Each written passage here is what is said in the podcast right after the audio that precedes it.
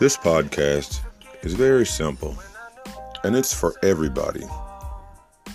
It's short, but it gets right to the point. It's inspirational, it's uplifting, you know, encouragement. That's what we all need these days. Each and every one of us needs to be encouraged and uplifted, and that's our Christian duty towards one another, and to spread the good news of the gospel of Jesus Christ. And that's exactly what I intend to do on this podcast. So I hope everyone who tunes in is blessed. God bless each and every one of you.